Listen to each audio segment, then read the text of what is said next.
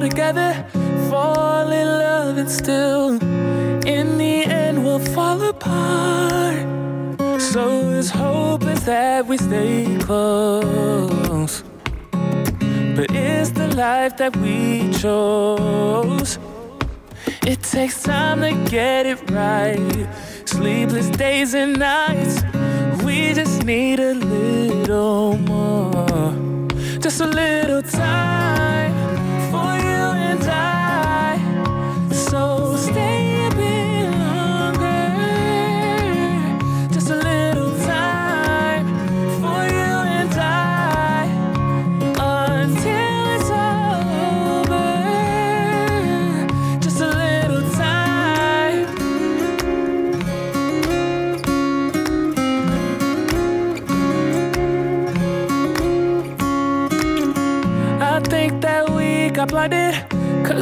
It's good, as great. So we can't see we're fading away. So his hope is that we stay close. But it's the life that we chose. It takes time to get it right.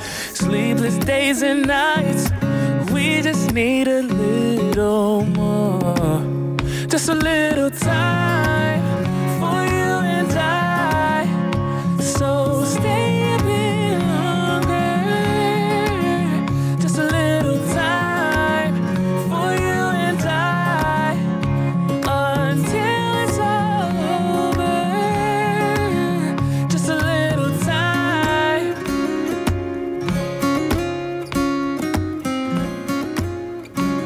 back to Melius Performance Podcast. Today I am joined by Fiona Martin. Fiona Martin is a member for Reid as part of the Liberal Party here in Australia.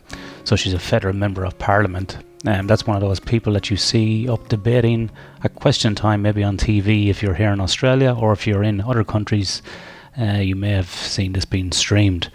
So Fiona is our first politician on the podcast, but um, she is a very has a very interesting background. So prior to entering Parliament, Fiona worked as a psychologist, academic researcher, and a small businesswoman. Fiona has a, a PhD also. Like many people who live in Reid, Fiona attended school locally, firstly at Santa Sabina College and then Rosebank College before graduating from the University of Sydney and undertaking specialised training at the University of North Carolina School of Medicine. In 2006, Fiona founded her own psychology practice. In the following year, she completed her PhD, which focused on improving the social functioning of young people with autism spectrum disorder. Fiona has previously worked as an expert consultant and ambassador for a variety of organisations, including Only About Children, Safe Work New South Wales, Little Blue, Little Blue Dinosaur, and Life Education. Fiona became the first female member for Reid in 2019. She continues her work to support small businesses, health, education, and the most vulnerable members of our community. So, this was an episode I recorded earlier on this week with Fiona, and it was quite enjoyable. Um, we discuss basically these things around health, health promotion, and science, um, and being the first female um, member for Reid, we also discuss some of the um, uh, tips and tricks for managing a family and managing such a high pressure job as well. So, um, really interesting conversation with Fiona. Um, made me think about a few things as well, which is quite interesting. Uh, always like that when I get challenged. So, I hope you enjoyed the episode. But before we go into the episode, um, if you want to find out more about us, go to meliusconsulting.com.au to find out about the people that we have in the business, solutions that we offer. All the podcast episodes are there, so we're nearly approaching 90 episodes now. A number of blogs there as well, and you can follow us at Melius Perform at Melius Perform on Instagram, at Sleep for Perform on Instagram, and on Twitter at Melius Perform. And we have a Melius Consulting page on LinkedIn as well. And if you have two or three minutes spare, really would appreciate if you went to your um, podcast app and left us a review as well. Also starting to get some questions emailed in, which is which is nice. So if you have any questions or any guests you'd like, um, we can we could um, see if we can get those on or address some of those specific questions. Anyway, on with the episode.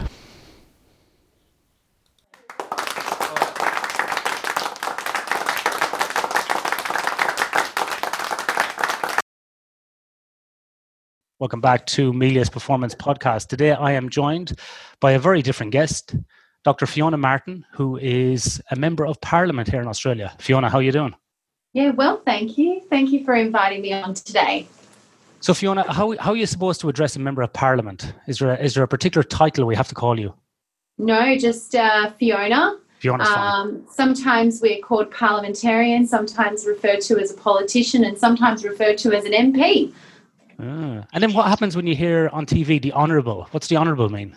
Oh, the honourable is really for the ministers. What's for the ministers? Okay. All right. Okay. So that's a that's a that's a that's a title we uh, we might talk about in a few years. Hopefully. so Fiona, can you maybe give the listeners just um, a little bit of an overview of the of the of the seat that you hold in Parliament at the moment and for which party in Australia? Yeah, I represent the seat for Reid, which is the inner west of Sydney in Australia. It's one of the most multicultural seats in the nation. Um, I have a, uh, a, constituency that is made up of uh, people from uh, Chinese, Korean, Lebanese, Greek, Italian. Hello, can you hear me? Yeah, yeah, yeah. Oh, sorry, the, the yeah, picture yeah, dropped out there. Um, uh, so we have a very multicultural community, people from various cultural backgrounds, religious backgrounds, um, and it is fairly young as well. Lots and lots of families in Reid, and Reid um, is you know includes suburbs like Drummoyne, Concord, Five Docks, Strathfield, Burwood, and uh, Rhodes and Wentworth Point, and we we capture six councils um, in in the whole of Reid.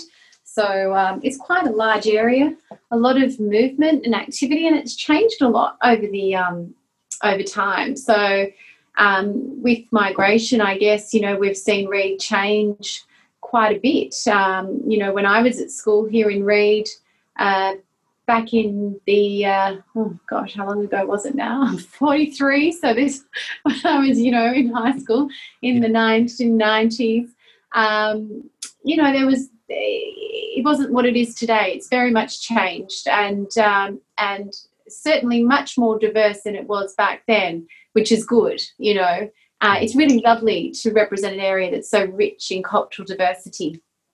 So Fiona, before the podcast, we, we were talking. You have your own cultural background as well, which uh, you know you were saying is a is a mix between Greek and Irish, and then so you're you're no kind of stranger to um, ethnic and cultural diversity yourself with your own family. Yeah, my grandparents on my dad's side, paternal side, migrated from a little Greek island called Kastellorizo, which is near GNC. Um, and uh, they, my, my grandfather migrated to Australia in 1926. So that was some time ago. Uh, and on my mother's side of the family, there is a strong Irish, um, you know, heritage there. So um, so yeah, I'm I am uh, uh, the result of multicultural Australia too. Yeah, which is yeah. which is good.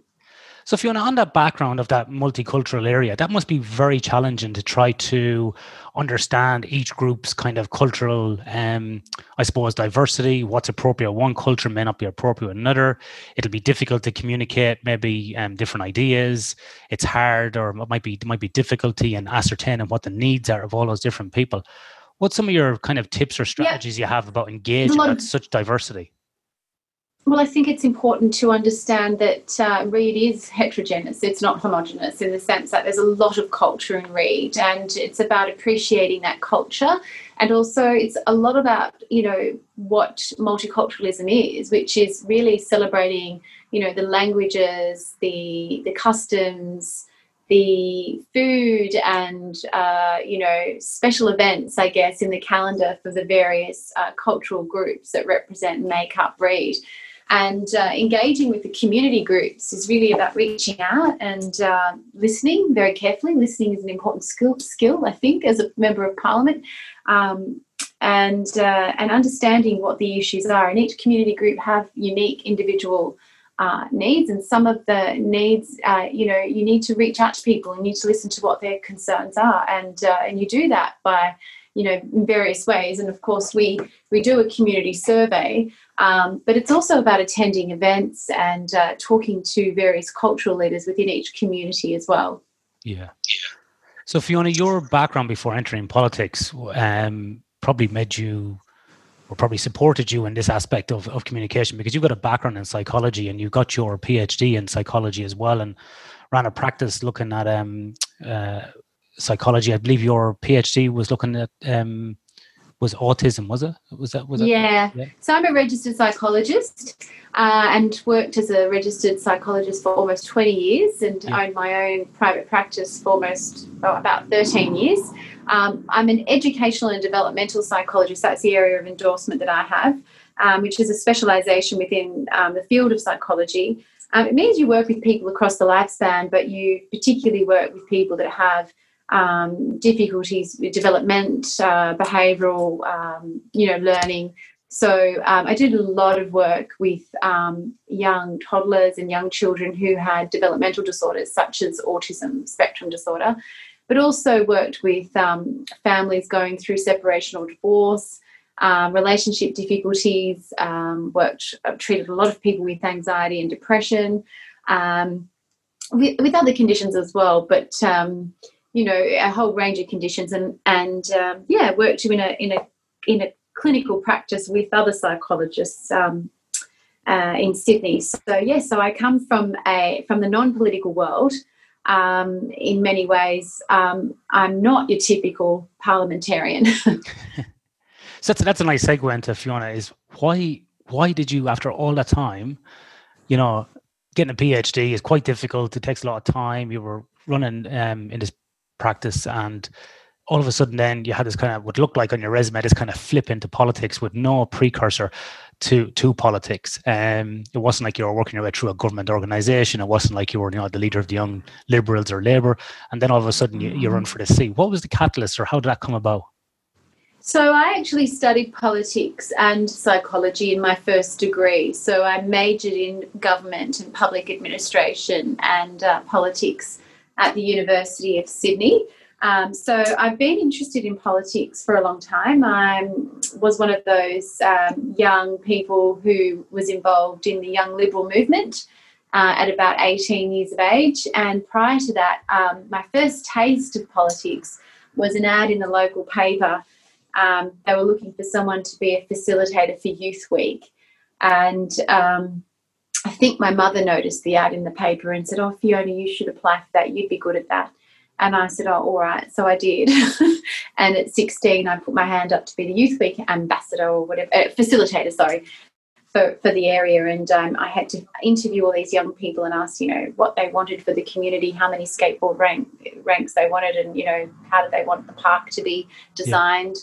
And whatever else. Anyway, I really enjoyed the experience. I had to write a report, and then there was some um, events that happened afterwards with it. So I enjoyed the experience. I enjoyed participating in the democratic process at that local, you know, government level as a young person. So um, I kind of looked at avenues of getting more involved in politics. And then I came across, I think, at that young age of whatever, 17 or 18, I came across the Young Liberal movement. And I joined and I joined the Young Liberal movement um, fairly early on. So I was um, involved in politics at a young age, um, but never saw politics as being a career choice. Um, it was more of a hobby for me when I was younger. So um, it wasn't something that I saw myself uh, necessarily doing uh, as a job. But um, but later on in life, I felt that it was important um, uh, you know, uh, to be involved because I was very interested in um, well, a whole range of aspects of government, and I'd always kept involved by helping out people, you know, during campaigns and uh, whatever, you know, keeping in, keeping involved in the Liberal Party. But um, there came a time where I felt that really we need more women in, elected to Parliament, and um, it was, you know, okay to comment from the sidelines, but I thought, gosh, if I want to see a change, I think I'm going to have to be the change I want to see. So that's why I put my hand up. so, Fiona, you say you joined the Young Liberals. So, for people mm. who maybe, you know, inter- international listeners might be familiar with politics. So, in general, how would you be able to describe what the Liberal Party is? Well, I guess at its core, um, Liberal Party stands for freedom. So it works to protect and support, you know, liberty and the rights of Australians. Um, and um, in many ways, I was drawn to the Liberal Party, but because I philosophically believe in liberalism. Um, and you know, I you know valued people's freedom of association. You know, um, and I also believed in equality of opportunity. Um, and I guess you know they were things that you know were important to me, and so the values of the Liberal Party resonated with me, and I found that I was able to participate in grassroots politics with similar-minded people in in you know a, a, similar age. And so that's what really got me involved. And also too i think you know it wasn't just at that branch um, level. It was also within the liberal party as well. So i was a young liberal at um, the university of sydney. I was involved in the liberal club. So student politics um, was also, you know, I guess another influence. And at the time, I think they were all fighting for compulsory unionism at the uh, the university. So those sorts of issues, you know, came up. Mm. Um, and I was surrounded by people who were in small business. As a kid, I would, you know, hear conversations around the dinner table or, you know, at home around about running a small business. Um, um, the the Greeks are really big entrepreneurs people love running small businesses. If you know cafes and uh, seafood, uh, you know, uh, uh, fruit and vegetables. I mean, I, I don't know. It must be in our blood. I don't know. um, but Greeks are very entrepreneurial like that. So I, I grew up listening to people, uh, family members, you know. Um, who were who were running small businesses and um, listening to listening to what they had to say about um, uh, politics. So I think it must have had some kind of influence on me as a child. Um, and so, um, mm. so Fiona, like Liberal Party would probably be, you know, in, if people are kind of in their mind's eye, just trying to peg where they are, they're probably more to the right than to the left, where Labour would classically be in terms well, of politics. Yeah, I guess so. I mean, I think you know John Howard, who is a former prime minister, um, uh, of Australia um, and who was also uh, involved in the Young Liberal movement when he was a young person, described the Liberal Party as a broad church. Um, so it's, I think, in many ways, a blend uh, of libertarian beliefs and conservative traditions. Um, yeah, so I mean, I think that it, it encompasses a range of views. Mm. Um, oh, for, but, for, for sure, yeah. I think there's like yeah, there's a there's a I think like with any group, there's always a, a, range of views. But I just I'm just trying to get listeners maybe to just in their mind's eye be able to describe it um, left and right because a lot of people will look at like that and, and wonder. And the reason the reason why I wanted to kind of uh, um, establish that is because you know like we said Fiona a moment ago, you had a you have a sorry had have a PhD. Nobody nobody took it away from you. Um, you have a PhD in psychology, and mm. you know you're saying about being in, in in the academic circles and being quite vocal um, around young liberals here and, and, quite active. A lot of people would associate like academic types or PhD types with very left-leaning socialist, nearly communist type. You know, so you you kind of maybe would be different than most people. Is that is that is that is that representative of all people around academia and research, um, or were you kind of on the fringe, or is there more liberal people? Or is there more of an even split than we actually know? There's actually less people in politics on both sides that come from science backgrounds than there are from people who are from finance or law or from the political class, as I call it. Um, people who have been staffers or who have uh, worked in sort of public sort of servant roles in some way. So um, on both sides, there's a lack of people who come from um, health slash science backgrounds. So it's good to see more people from the health sector, from, from science in Parliament, because it just brings about more diversity. And also, you know, as a clinician, I advocated for uh, evidence based medicine and uh, evidence based practice, which means that, um, with, you know, I would say I was a scientist practitioner in, in the sense that my practice as a clinician was informed by the research. And so that in my new role as a parliamentarian, that influences my my practice as well, I guess, many ways in terms of um, evidence based policy. When I'm on a committee, when I'm talking about an issue, I like to reference what the research says. So that's the beauty, I guess, of having someone that uh, has a science background um, in Parliament. Yeah, I, I totally agree with you. That's the kind of um, methodology I employ in my own work as well. Is that look at the evidence first, and then look at our practical application of where where we've applied that evidence or those solutions, and then you know, and then you know we might be able to test some other you know um, improvements as well as we go along. So I definitely um you know second what you're saying there about using the evidence.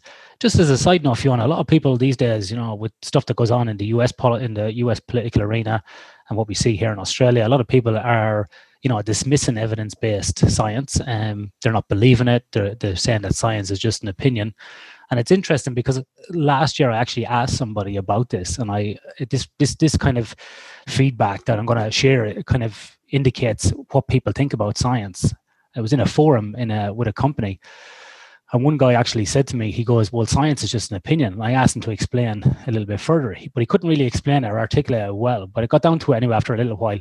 He actually thought that you know, if you and I, Fiona, wanted to write a paper, let's say on sleep in, in, in autism, so we were crossing two boundaries like that. We were crossing a boundary with two different fields and we were trying to come up with you know new research. He actually thought that we would just sit down and write a paper that we would write the methods the results and the discussion it would take us like a day or two and then just publish that paper. He had no appreciation for the scientific method funding ethics the process that goes through the debate you have within a research team with a paper the different versions the peer review process. It was all completely foreign to this person. You know, they, they actually just thought that it was an opinion based thing that was written and it was just published and, and that was it. And they thought that was the same for climate, health, the whole lot. It, it, this is how science was done. Do you think that here in Australia or even around the world that we need to maybe, you know, fundamentally look at how we educate people in the scientific method and evidence based methods to uh, to help promote this kind of critical thinking around this area? Well, yes, I do. And I think that, you know, when you have people that come from science backgrounds in Parliament, that that reinforces the message that, you know, about scientific methods. I think a lot of, um, I think the science, you know, I mean, I am trained in that way. And, uh, and like I said, there's not many people on both sides of the Parliament uh, in our system anyway. I don't know about in other countries around the world, but there are not many people um, on either side that have a science background. So that's why I think it's very important um, to ensure that we have uh, a range of people in represented in Parliament from different backgrounds. It's incredibly important that we don't just have people that come from the political class or from, um, you know, a very narrow um, sort of, you know, group of people, that we have a broad representation of different professions. I think that's important for our, for our nation. Mm-hmm. Fiona, um, you've been quite vocal in Parliament. Um, some of your clips have been shared around LinkedIn and on Instagram. You know, with some of your your wording or reinforcement around the importance of certain health issues, particularly sleep. Um, you communicated some of the findings from the parliamentary inquiry and Deloitte Access Economics recently with the Sleep Health Foundation. Um, are, are you using your seat in Parliament to promote health as a as a kind of a flagship thing that you're working on, or uh, is it something you just feel really passionate about and you know you take the opportunity to talk about it in parliament or is it kind of your your spearhead of your uh, of your role it sort of works both ways. I mean, naturally, I'm attracted to policy areas that I have a background in and I can contribute, you know, um, in a big way. It just makes sense, doesn't it? You know, um, but uh, people who are from those sort of sectors, be that health, disability, or uh, you know, anything related really are attracted to talk or wanting to talk to me as well. Um, probably for the same reasons that it, you know, it's a, it's a, it's a language that I speak and I understand. So, um, I, you know, speak to people in the electorate and also community groups in the electorate. And when there's an issue that I think um, will benefit uh, a lot of people. Uh, and I think that it's worthy of speaking about because it's going to have maximum impact on people's well-being and lives. Then I often, you know, um, sit down and, and put pen to paper and write a speech on that issue. So sleep's one of those issues that I think is fundamentally so important. I've always said in my practice that sleep is number one. Um, and you know, it's so important to to to us really, especially at a time like this where mental health is particularly important, uh, given the impact that um, you know COVID has had on the well-being and mental health of, of people around the world, not just in Australia.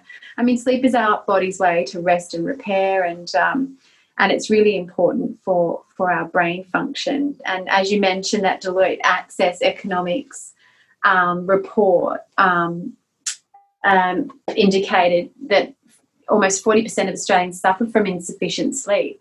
And we know that it increases the risk of, you know, health conditions, lack of sleep, that is, um, including depression and anxiety, but also conditions like heart disease, diabetes, you know, stroke, cancer, and Alzheimer's. There's so many conditions that are affected, like that are, that are uh, people are at increased risk of developing with because of a lack of sleep. It's just so simple um, to problem solve as well. I mean, it's um, it's one of those issues that can be addressed, and it's very important not just for our health but for our economy as well because um, it impacts on productivity. So, uh, I spoke to um, uh, the chairperson of Sleep Disorders Australia, Michelle Chadwick, and she runs a not for profit organisation. And um, after speaking with her, I thought, gosh, this is just something that really would, it's so simple, but something that would really help so many people.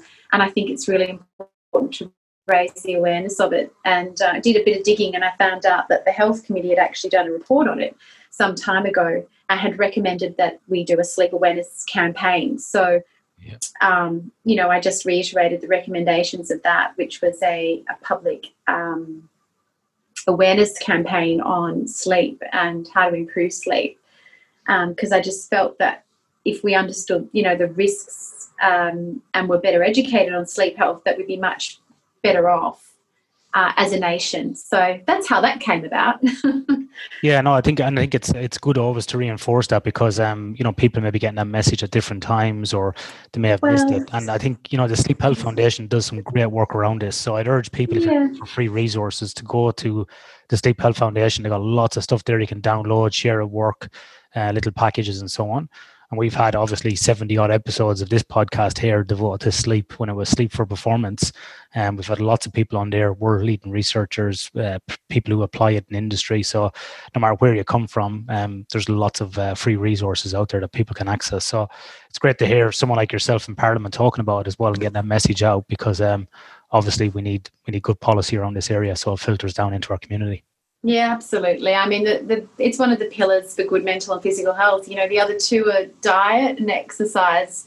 Yeah. And uh, those three things are really the core for good health. So, um, you know, I'm happy to talk about those three things at all times because I think, you know, well, health is really important. Health is number one. So if you want to, people might be might be uh, sitting back thinking, I wonder when I look when I sometimes when I flick on TV, you see, you know, politicians maybe dozing off uh, in Parliament at question time. Particularly in the UK, we've seen this a lot. Does this happen in the Australian Parliament, or is there just too much feistiness going on? Sorry, I didn't catch the beginning of that question the bus is on in the back. There's a bus in the background here, right out the front of my doorstep. So that's all right. I think I think you uh, I think you give you that was a very astute political move there by saying you didn't hear the question. The, the question was no.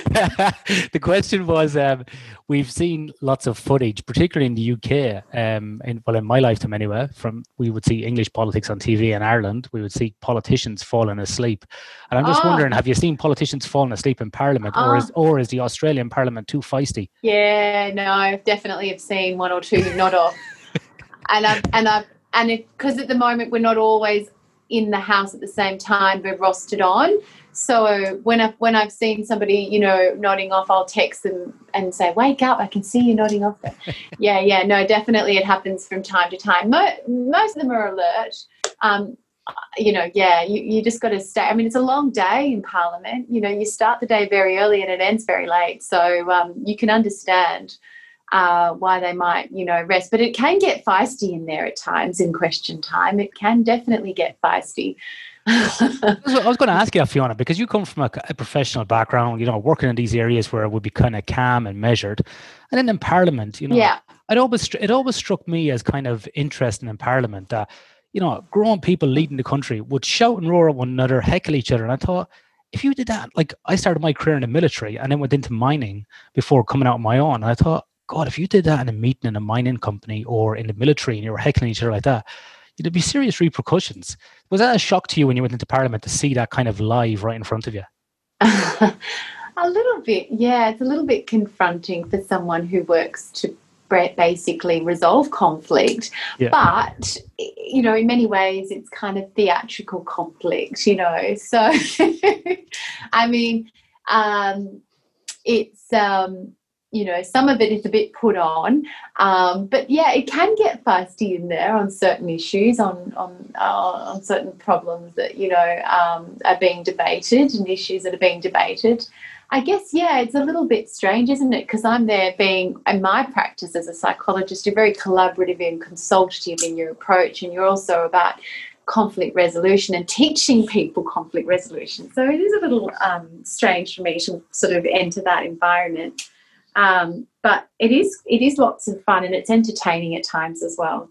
Yeah, I do often wonder though, like, is it is it really a good message to be sending from a leadership perspective to people? I do wonder about that. While whilst I know it's theatrical and you know it's part of politics, you you wonder just sometimes like is a is it a good message or not a good message? You know, but it's uh it's quite interesting. But, then culturally across the world, different parliaments behave differently around that as well. So it's it's interesting oh, to look at.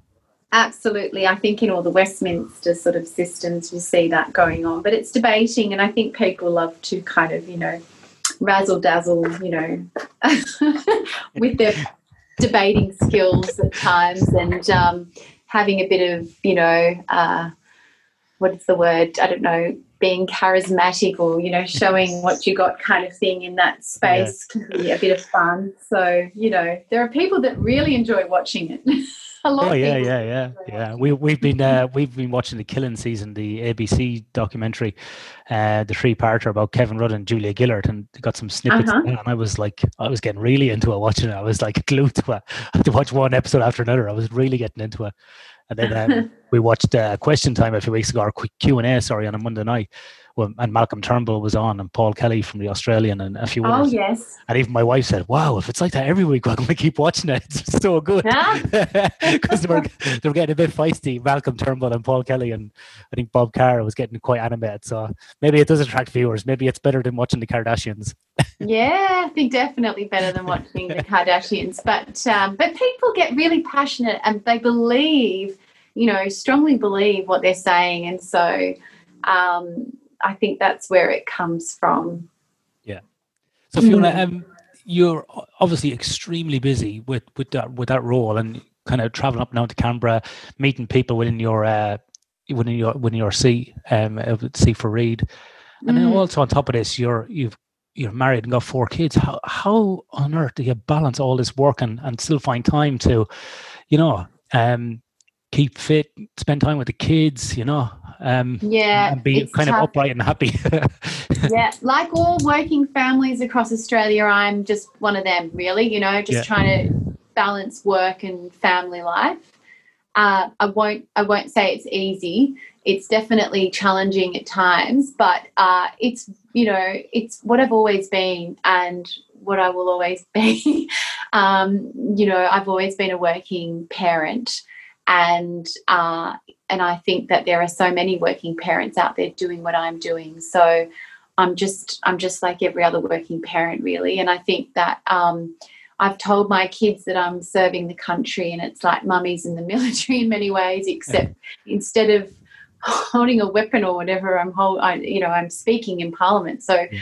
Um, I just said, you know, when I go to Canberra, it's like mum's going over over the seas to serve, you know, and uh, and then I come back. Uh, fortunately, I come back sooner, and um, and they understand that. In some ways, I think they've had a greater appreciation of our political system and a better understanding of um, politics because of because of my contribution.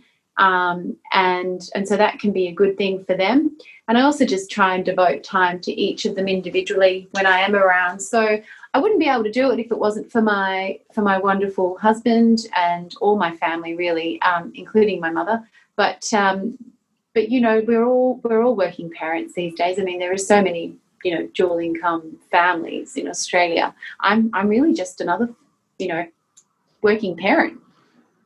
Yeah, and so do you have any? Um, well, all working parents are on TV and have their life scrutinized, but um, do you have any insider tips maybe for um, for parents out there that might be, as you said, dual income working families? Do you have any tips on planning, making time? What's do you have any secrets you've developed over time? To, uh, I just think you need to you need to utilize all the help that you can get. You need to appreciate the help that you do get, and it's um you know it's a village that helps raise children. I, I think that's a very important thing to understand when you're a working parent is that you need to you need to utilize whatever support you've got available to you. And um, you know you need to be pragmatic about it all. But i do think that i get asked this question way more than some of the fathers in the parliament. Yeah that is that is interesting. Yeah that is actually yeah. I think and, probably I, I think i don't know for me personally i think I don't know. I, I, I feel like I suppose I, I admire. I think, and I, it probably should be both ways. I think you're dead right. So it's probably my own failing there. But I, I when I see um, females in leadership positions over the years, uh, you know, getting to like being CEOs, managing directors, um, and like yourself in Parliament, I just think it's unbelievable. Like it's so good to see people be to be able to balance all of those things and to be able to make it work. I just think it's great, you know. So where we've had that traditional, like I was brought up a traditional family of, you know, dad goes to work, mom stays at home. As we got older, mom did some work, but it was traditionally that kind of, you know, I don't know how you categorize it. Mom stays at home, and to see it change and to see it be successful, I I just find um, I just find it very interesting how people balance it, you know.